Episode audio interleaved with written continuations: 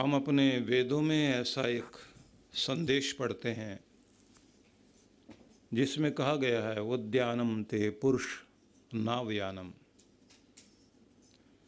ऊँचा उठने के लिए, ऊपर जाने के लिए, प्रगति करने के लिए तुम्हें ये जीवन दिया गया। न अवयानम, नीचे गिरने के लिए नहीं। हमारी यात्रा जब भूलोक से शिवलोक की यात्रा बनती है तो हम इस संसार से ऊपर उठकर अपने आनंद, अपने प्रेम, परमेश्वर की अनुकंपा को प्राप्त करने के लिए उस तरफ़ बढ़ते हैं।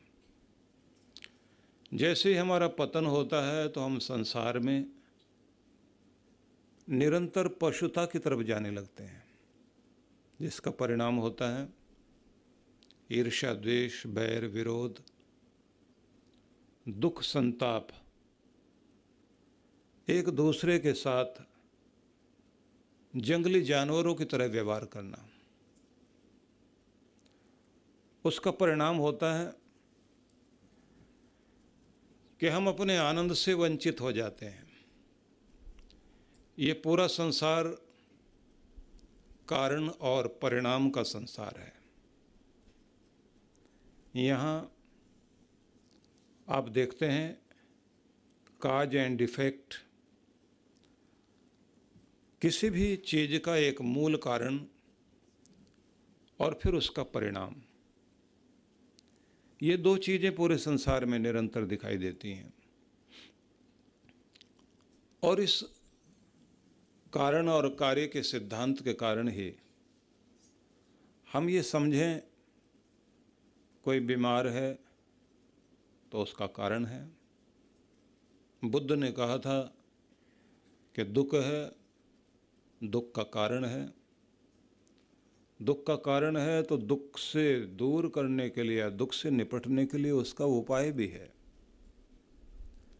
तो ये बात तो याद रखने की है कि अगर कोई मोटापे से जूझ रहा है तो कोई कारण है, कोई बीमारी से जूझ रहा है तो कोई कारण है। कोई गरीबी से जूझ रहा है तो कोई ना कोई कारण है। कोई व्यक्ति समृद्धि में है तो कुछ तो कारण है। कोई व्यक्ति सफलता की तरफ़ बढ़ रहा है तो कोई ना कोई उसका कारण तो है। हम कारण की तरफ़ ध्यान नहीं देते, हम बीच में भाग्य ले आते हैं, परिस्थितियाँ ले आते हैं। हम बीच में कहते हैं बाई चांस ऐसा हो गया, दूसरा आगे बढ़ गया। हम कहते हैं उसे अवसर प्राप्त हो गया। हम कहते हैं उसको परिवार ऐसा मिल गया। उसका जन्म किसी अमीर घराने में हो गया। हम इन सब चीज़ों की तरफ़ लाकर किसी की लॉटरी लग गई तो हम उसको भाग्य पर लाकर छोड़ देते हैं। इसलिए सभी लोगों के दिमाग में एक ही बात आ जाती है, कोई दुखी है, उसका भाग्य ऐसा, कोई सुखी है उसका भाग्य ऐसा। और जब भाग्य पर हम निर्भर करने लग जाते हैं तो फिर एक बात और आ जाती है कि समय से पहले कुछ मिलने वाला नहीं, समय से पहले कुछ होने वाला नहीं, और भाग्य से ज़्यादा मिलने वाला नहीं। तो इसका मतलब है कि समय आएगा तो मिलेगा, नहीं समय आएगा तो नहीं मिलेगा। उतना ही मिलेगा जितना किस्मत में है। आप किस्मत से तो लड़ ही नहीं सकते। आप इससे जा तो कहीं जा ही नहीं सकते। अब इसका परिणाम ये होता है कि आप अपने अंदर की ऊर्जा को, आप जो कुछ हो सकते हैं, उसे रोक के बैठ जाते हैं। आप फाइट करना, लड़ाई करना, युद्ध करना, संघर्ष करना भूल जाते हैं। फिर तो बात आ जाती है कि कोई बीमार है और बीमारी दूर नहीं हो रही। तो इसका मतलब ये है, क्या करे बेचारा? बीमारी है तो उसकी किस्मत में थी। ठीक है कि बाई चांस कुछ घटनाएँ घट जाती हैं। एक्सीडेंट हो जाएगा किसी का। कहीं आग लग गई और वो लगी हुई आग आपके घर तक पहुँच गई। कहीं देश के अंदर कोई समस्या आ गई तो उसका परिणाम आपकी ज़िंदगी में आ गया। बाई चांस कुछ चीज़ें हो सकती हैं। मच्छर किसी ने अपने घर में पनपा लिए। मलेरिया दूसरे के घर तक पहुँच गया। ये कुछ चीज़ें हो सकती हैं। अब यहाँ पर ये प्रश्न आएगा कि अगर ऐसा हो जाए तो किस्मत क्या कर सकते हैं? बैठ जाएँ ऐसे या लड़ना है। और लड़ना है तो इसका मतलब है कि सब चीज़ें ठीक करनी है। जो लोग इस कारण कार्य के सिद्धांत को समझते हैं, निश्चित रूप से वो संघर्ष करने के लिए तैयार रहते हैं। इसलिए एक बात याद रखिए, यदि कहीं किसी पेड़ के सुंदर फल दिखाई देते हैं उन फलों को तो आप देख रहे हैं। फल परिणाम है। उसके बाद आप देखते हैं पेड़। अब पेड़ देखते हैं तो पेड़ के कारण फल हैं, लेकिन पेड़ किसके कारण है? जड़ों के कारण। अब आप फल को प्राप्त करने के लिए पत्तों को नहीं सींच सकते। और थोड़ा गहराई में जाइए।